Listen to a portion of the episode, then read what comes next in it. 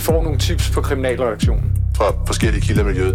Og det er jo faktisk Virkelig grove forbrydelser, også altså voldsforbrydelser. Hvad ser vidnerne i sagen? Hvem står bag? Hvad er motivet? Ja. Konflikt imellem Forskellige grupperinger. Drab. Vold. Hævn.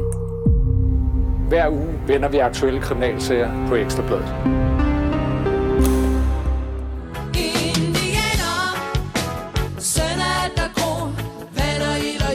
Onsdag aften lagde den tidligere bokser og Satudara-rocker Patrick Nielsen en story på Instagram med et logo af et skægget kranie med vinger, indianersangen og teksten Let the new story begin.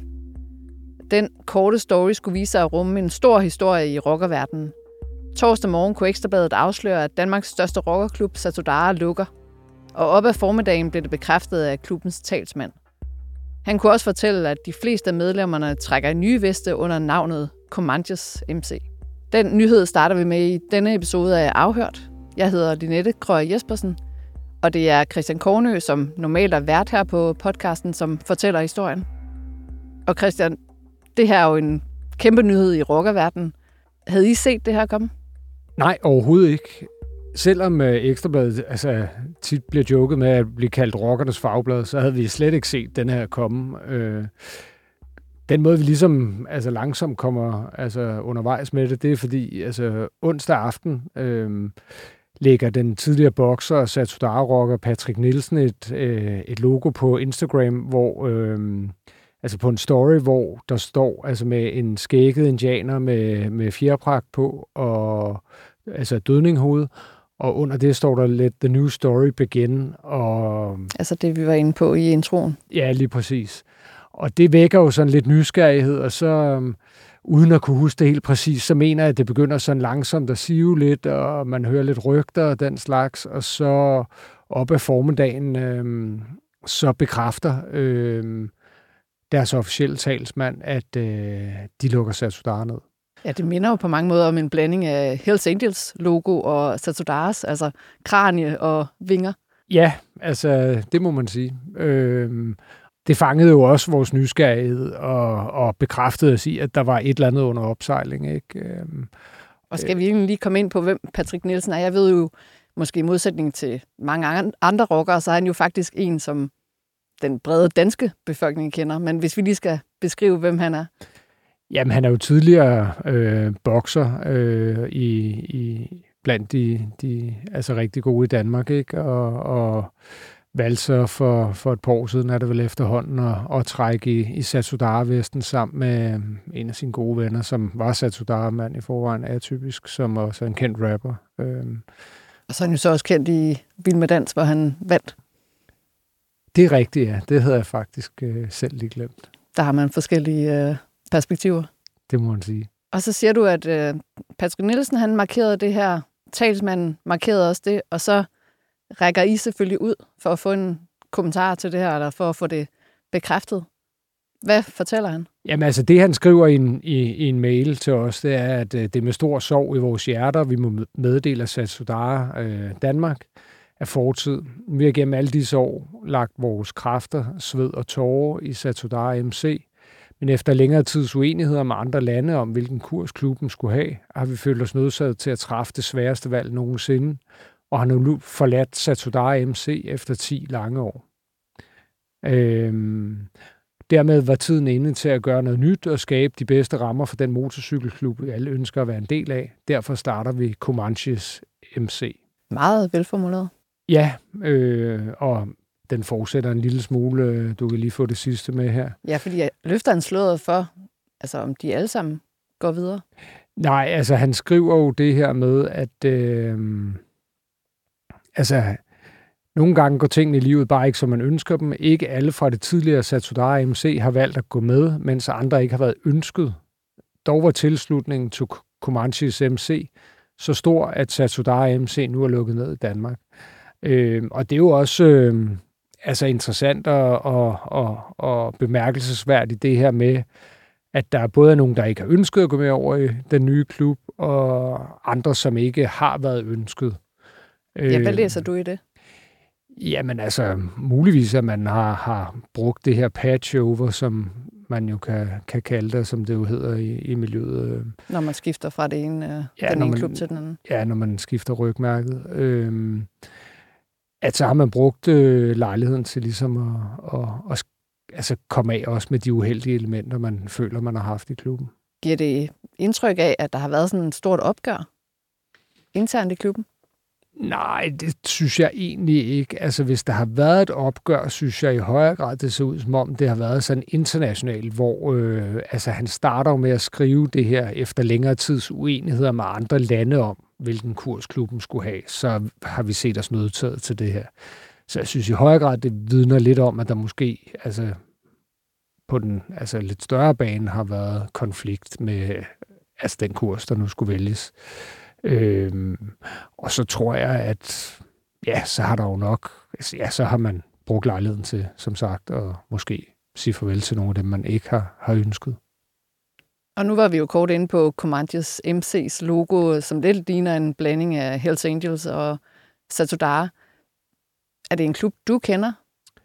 Øh, nej, altså, øh, vi, vi måtte jo, altså snart vi hørte det her, måtte vi jo til Google og, og se om, altså, om vi kunne finde noget på det her. Det ser ud som om, vi kender den ikke i forvejen. Altså, at øh, der ligger en klub på Filippinerne, der hedder Comanches MC. Øh, Og det kan man sige, det er vel det samme som Satudara, som også har. Ja, Satudara udsprang i Indonesien, øh, så det er da i hvert fald på de bredt grad, kan man sige. Altså, der er muligvis også øh, en, en, en klub i Randers, som hedder noget lignende Comanches MC, men det er vist bare sådan en køreklub for nogle folk, som øh, bare godt kan lide at pille ved deres motorcykler og køre en tur en gang imellem. Ikke at Satudara, eller undskyld, Comanches ikke også er det, men de er måske også lidt noget andet. Ja, I har jo faktisk haft fat i den klub i Randers, som øh, i hvert fald benægter, at de er en del af den her. Ja, det, øh, det, det havde han ikke hørt om, før vi ringede, og øh, ja, han kunne i hvert fald altså bekræfte, at øh, det havde de vist heller ikke tænkt sig at, at skulle være en del af, af, af den her nye klubfællesskab med de tidligere Satudara-folk. Det er jo også helt nyt, så det er også begrænset, hvor meget I har haft øh, tid til at, at kigge ind i det. Så I ved ikke, om der er en relation mellem Comanches MC i Danmark, den her nye afdeling, og så udlandet. Nej, øh, det er alt for tidligt at sige. Altså generelt ved vi jo nærmest ingenting, fordi det, det, det kom som, som altså, ja, et chok for os alle sammen. Satudara er jo gjort forbudt både i Holland og i Tyskland, og der er også blevet indledt en forbudssag i Norge. Og faktisk her i Danmark, der har der jo også øh, været nogle politikere, der har været ude og støtte et øh, forbud mod Satudara i Danmark, og justitsministeren, han har, er også åben over for at indlede forbudssager mod andre øh, kriminelle grupperinger, som han har været ude at sige. Tror du, at den her loop, der har været på Satudara, at den har været medvirkende til, at de nu er gået, altså har nedlagt Satudara MC i Danmark og er gået over i en ny klub? Jamen, der er ingen tvivl om, at, at de her forbudssager, de ligesom også øh, spiller en eller anden rolle, fordi øh, altså har man ville forbyde en, en motorcykelklub øh, i Danmark, altså som Satudara, så har man jo altså juridisk set kunne bruge som løftestang det her med, altså hvad, at de er blevet forbudt i, i flere andre lande. Øh, og øh, det kan man sige, det, det gør man jo sværere nu ved at skifte til et mere ukendt navn. Altså et navn, som ikke har nogen europæiske forbudssager, som kan skabe præcedens for, for et forbud. Og vi så jo også med LTF-forbudssagen, at det er jo en meget, meget lang og tung proces med at få øh, dokumenteret struktur og tidligere kriminalitet og øh, voldsparathed. Så på den måde, så kan man måske også sige, at øh, det er jo også at starte fra nul på en eller anden måde. Ikke? Selvfølgelig kender man så nogle af dem, der er gået med over, men det er vel på en eller anden måde at, i hvert fald at sænke processen. Ikke? Altså, der er ingen tvivl om det her vil sænke processen i en eller anden forstand, men om det sådan ligesom det sted nulstiller den, og man så... Det tør jeg simpelthen ikke sige. Det er for tidligt, og, og for mig at sige noget om i hvert fald. Vi må se, hvad fremtiden bringer, og ikke mindst jeres øh, fremtidige dækning af det her. Tak for gennemgangen.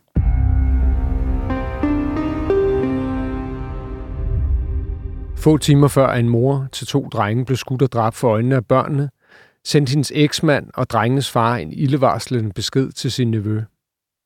Jeg er klar, der er ingen vej tilbage. Hvis hun laver den mindste ballade, får hun kuglen for panden. Jeg joker ikke. 17. september sidste år kl. 18.20 blev det til virkelighed, da 41-årige Hedvig Sardi blev ramt af skud i hovedet på en parkeringsplads på Skellærvej i Aalborg. Manden er nu på anklagebænken og siger, at han ikke øh, forsøger at løbe fra sit ansvar, men øh, han nægter sig skyldig i drab. Jens Hansen Havsgaard har været til første retsmøde i sagen. Det er jo retten i Aalborg, Jens Hansen. Øh, kan du øh, fortælle lidt om, hvordan øh, det har været at, at, at være med til den her retssag? Ja, det er, den tiltale er meget øh, høflig over for øh, både pressen og de tilhører, der er der. Og han tager det stille og roligt og sidder selvfølgelig ved siden af sin øh, forsvar, som han har i sagen. Han har siddet varetægtsfængslet, siden han blev øh, anholdt og fremsat i grundlovsforhør, og det øh, blev han øh, umiddelbart efter drabet i september øh, 2021. Og han fortalte jo, at han har siddet i isolation, siden det her det skete, og det er formentlig selvvalgt, eller måske fordi der har været trusler mod ham, det ved vi ikke. Men han har siddet i isolation siden øh, den 18. september øh, 1900, eller 2021, og det betyder selvfølgelig, at der er mange ting, han ikke kan huske. Han siger, at det har påvirket hans måde at tænke på og, og sidde der i isolation. Det påvirker folk, og det siger han, at hvis han afgiver en forklaring, som måske er lidt usammenhængende, så kan det have sammenhæng med det. Der har været nogle billeder fremme også af, af den, den myrdede kvinde. Hvor, altså, kan du sætte to ord på hende? Hun er øh, en meget smuk kvinde. Hun er 41 år, eller det blev hun. Øh, og hun er uddannet farmaceut, øh, veluddannet, og hun, øh, da hun kom til Danmark, var hun i stand til at beherske øh, fire sprog, altså sit øh, modersmål ungarsk og romansk, hvor hun boede på det tidspunkt, engelsk og tysk, og ganske kort tid efter, at hun flyttede sammen med den her mand i Hvidsande i øh, det vestjyske, der lærte hun også øh, lynhurtigt dansk. Så det er en øh, intelligent, begavet og, og smuk kvinde. Hedvig og hendes eksmand mødtes tilbage i 2010. Øh, hvad var omstændighederne omkring det? Ja, det er gået meget stærkt i deres øh, forhold, som de fik der, fordi øh, de mødtes på en øh, dating-app. På det tidspunkt boede hun i Rumænien sammen med sine forældre. Øh, hun er ungar, men hun boede i Rumænien og arbejdede dernede og han er fra Hvide Sande. Øh, så de mødtes altså på en, en dating-app, og øh, hun blev øh, stormende forelsket i ham, og han fik overbevist hende om, at hun skulle rejse til Danmark. Og så bliver de faktisk gift øh, inden for fire måneder i øh, begyndelsen af 2011. Hvordan gik forholdet? Vi har indtryk af, at det gik øh, ganske fint i starten. Hun var jo nyforelsket, og det var han sikkert også. Men ret hurtigt efter, Øh, og det er noget, vi har fået at vide af hendes mor, øh, vores kollega Linette, som sidder i studiet, øh, har interviewet hende, og hun fortæller, at ret hurtigt efter var det ligesom, at han begyndte at øh, ville øh, sidde på hende og bestemme alt, hvad hun skulle og ikke skulle. Altså hun tog ligesom, hun fik ligesom taget selvtilliden ud af sig øh, stille og roligt, øh, i takt med, at de øh, øh, var flyttet sammen og kendte hinanden. Men hun bliver gravid i 2013, og det vil sige, det er så øh, to år efter, at, øh, at de, de har mødt hinanden, og øh, hun føder der, og der går yderligere to år, så får hun søn nummer to sammen med manden. Øh, men samme år, nu er vi hen i 2015, der bliver de faktisk separeret. Øh, og i den afhøring, som han så øh, var igennem øh, i retten i Aalborg her på første retsdag, der forklarer han, at grunden til, at de bliver separeret, det var ikke fordi, der var problemer i deres forhold. Det var simpelthen fordi, at øh, det var øh, rent teknisk i forhold til skattevæsenet, og så kunne de få deres, øh, deres øh, økonomi til at hænge bedre sammen, fordi det var et proforma separation. Det har hendes øh, mor så en helt anden opfattelse af, og det er så op til retten at vurdere. Men, men, men det er jo så ikke øh, en del, der indgår i anklageskriften. Øh, men det korte og lange er, at i hvert fald deres forhold begynder at gå skævt, og de bliver sådan øh, lovformeligt øh, skilt i 2017, og der flytter hun så øh, til Aalborg, hun får et godt job som farmaceut. Men siden da, og også i perioden op til, der bliver hun chikaneret øh, på alle mulige måder fra ham. I hvert fald, hvis man skal følge øh, tiltagene mod ham. Altså, hvor han tror hende på livet. Han øh, har fået tilhold på et tidspunkt ret tidligt, øh, efter de bliver separeret. Og det tilhold, øh, altså for, hun, han må kun kontakte hende, hvis det handler om samvær og aftaler om, om, omkring de to børn. Øh, men det overholder han ikke. Han tror hende med alt muligt. Øh, øh, og øh, er også tiltalt for det, der hedder psykisk vold øh, over for hende. Så, øh, og hvad, hvad, er, altså, hvad, hvad, hvad er det, han tror? Du siger, han tror hende med alt muligt. Altså, er der kommet nogle eksempler ja, frem han, det? Han, han tror simpelthen på... Altså, han, han, han siger, at han øh, er i stand til at skyde hende, og det, det vil ikke røre ham for eksempel. Det er et af de mange øh, grove punkter, der er i, øh, i anklageskriftet. Okay.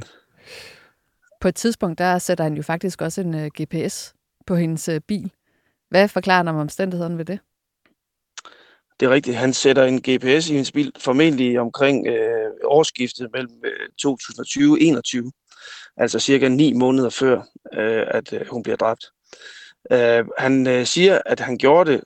Øh, det, var, det er rigtigt nok, siger han. Det gjorde jeg. Jeg købte den her øh, GPS-tracker, øh, og jeg satte den under hendes bil med en magnet.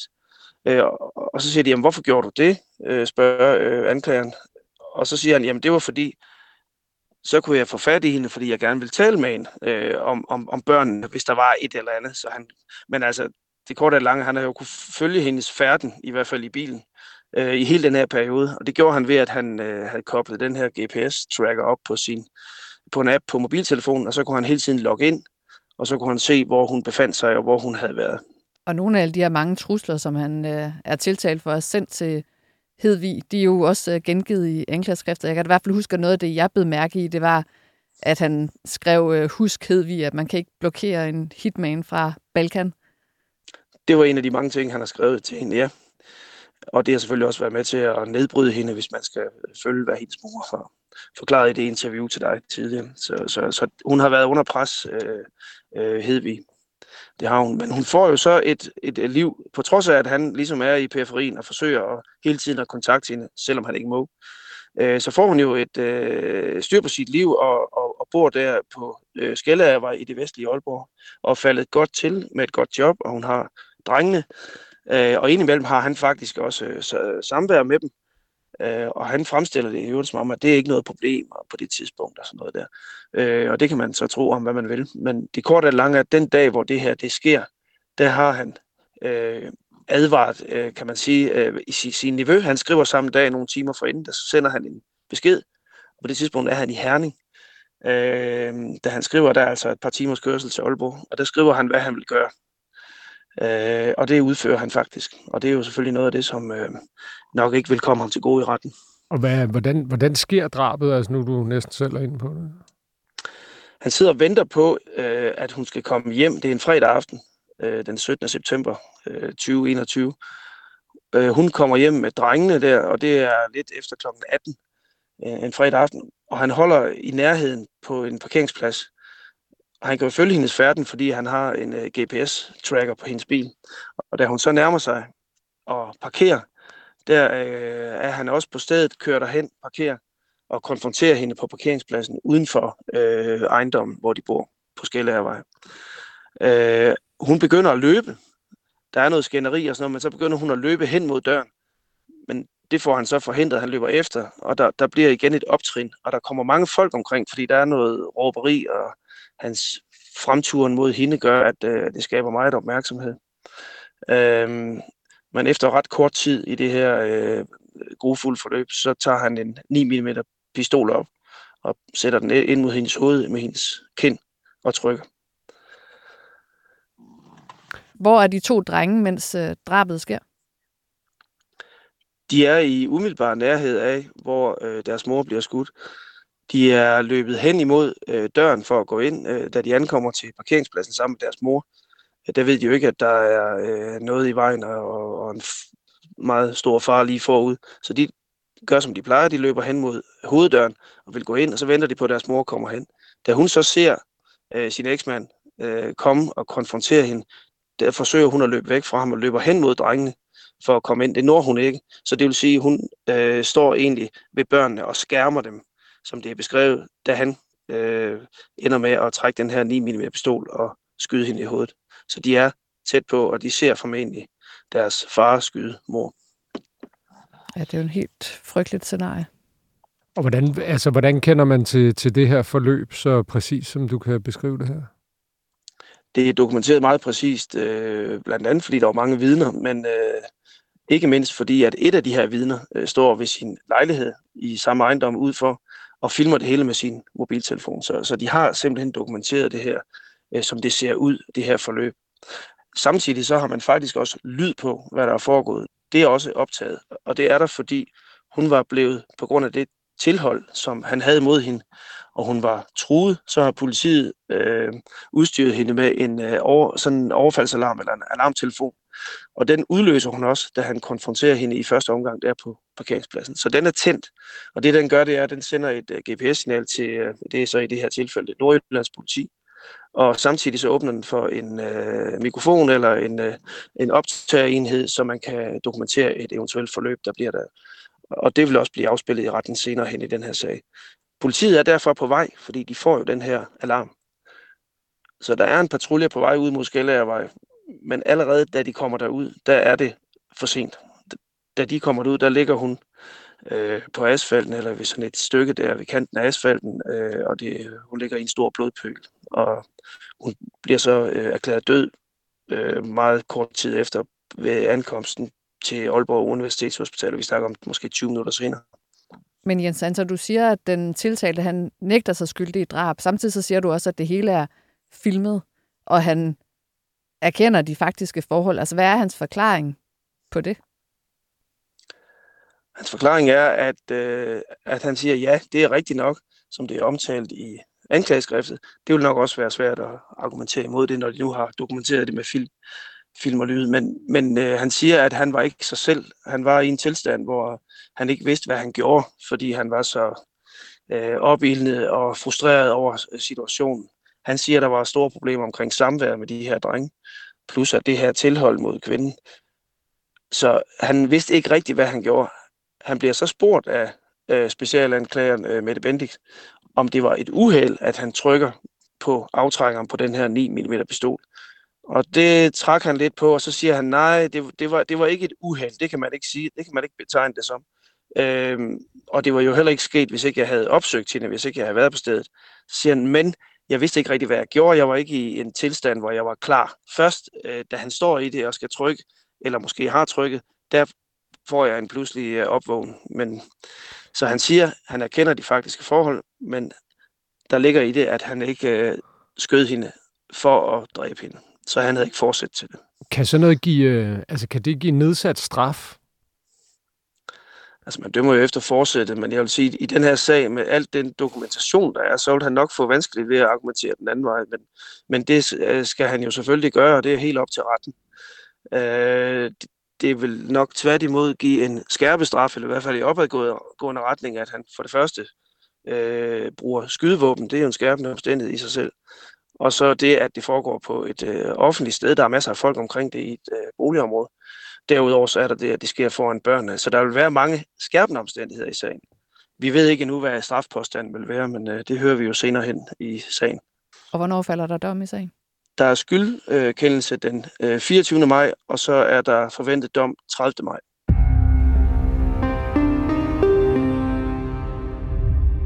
Jens Hansen, nu hvor vi har dig med på telefonen, så faldt der jo mandag i denne her øh, uge dom i sagen øh, omkring drabet på Iben Salling Zürich, der blev øh, fundet øh, død i et spabad med, med voldsomme skader på, på sit hoved.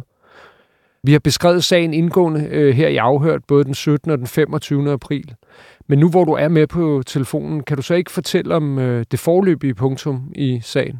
Ja, det forløb punktum i sagen er, at øh, der faldt dom i den her uge, hvor øh, den 53-årige mand, øh, Kim Sømod hedder han, blev øh, idømt 12 års øh, fængsel for drabet på hende. Han har hele tiden, efter i hvert fald, at der kom dokumentation, som øh, understøttede politiets efterforskning, han har jo erkendt de faktiske omstændigheder, som lidt ligner den anden sag, øh, men øh, nægter, at han øh, slog øh, i den sanding Han slår hende med en jernstang to gange, øh, mens hun ligger i et spabad. Øh, det gjorde han heller ikke for at dræbe hende. Det var ikke med forsæt. Men øh, det har retten altså fundet utroværdigt og fejret det til side. Så han har fået 12 års fængsel, som jo er standard for, for drab. Øh, anklageren forsøgte at få den øh, talt op til, og det er jo meget almindeligt i den slags sager, at der var nogle skærpende omstændigheder omkring det. Men øh, det fandt retten altså ikke, at det var en, øh, hvis man kan tale om et standarddrab, det er jo noget frygteligt noget i sig selv, men, men øh, rent juridisk, så øh, følger det øh, den standard, der er, nemlig med 12 år, er udgangspunktet for manddrab. Og når du siger, at den på mange måder minder om den anden sag, så er det fordi, at der også i sagen om drabet på Iben også var en kamp omkring et barn? Ja, det var der. Og så var der omkring selve hændelsesforløbet, hvor den tiltalte faktisk erkender de faktiske forhold under hovedforhandling, men siger, at jeg gjorde det ikke, fordi det var mit forsæt at slå hende ihjel. Øh, jeg gjorde det af andre årsager, men forsættet var ikke, at de skulle dø. Og hvordan reagerede han på dommen? Han reagerede faktisk overhovedet ikke, øh, da øh, dommen falder på de 12 års fængsel. Da præmisserne for dommen så bliver læst op af retsformanden, der, hvor folk så har sat sig ned igen, der sidder han og kigger sådan lidt øh, frem for sig, lidt tomt øh, og hviler øh, hovedet i, i, øh, i den ene hånd og, og sidder og ryster lidt på hovedet foran sig. Men ellers reagerede han ikke. Øh, man kan så sige, at reaktionen er så, øh, og det var nok øh, aftalt på forhånd, den bliver anket med det samme. Altså hans forsvar, Michael Julie Eriksen, øh, konstaterede, at øh, de anker til landsretten til frifindelse og subsidiært formidelse. Det vil sige altså, at hvis ikke han kan blive frifundet i landsretten, så vil i hvert fald gå efter at få nedsat øh, længden af den straf, altså at det skal være mindre end fængsel. Og nu hvor det jo er sådan en, en, en meget gennemsnitlig øh, strafudmåling på 12 år for drabet på Iben Salling Syrik i øh, det her spabad, hvorfor er det så, altså, at han tror, han kan få en, en mildere straf i landsretten? Ja, der har været et forløb forud omkring øh, igen problemer omkring samvær med, med en søn i det tilfælde her. Og han mener jo, det trækker i den anden retning, at hun ligesom ikke vil samarbejde med ham. Plus det er selvfølgelig, at det ikke, siger han, var hans forsæt, at hun skulle dø. Han siger jo i det her tilfælde, at han faktisk kom derud for at tale med hende omkring de samværsproblemer, og ville have talt ud med hende, og at han går i panik, da han slår hende. Øh, han slår hende så mindst to gange, så øh, retten har så ikke fundet, at man kan gå i panik to gange. Det har de ikke øh, fundet troværdigt. Men, men, men det er så det, han vil have prøvet i landsretten, og det, er jo hans, øh, det har han jo ret til. Tak for den her gennemgang af både sagen med Iben og sagen med øh, Hedvig. Og tak, fordi I lyttede med derude, og tak til Rasmus Søgaard, som producerer programmet.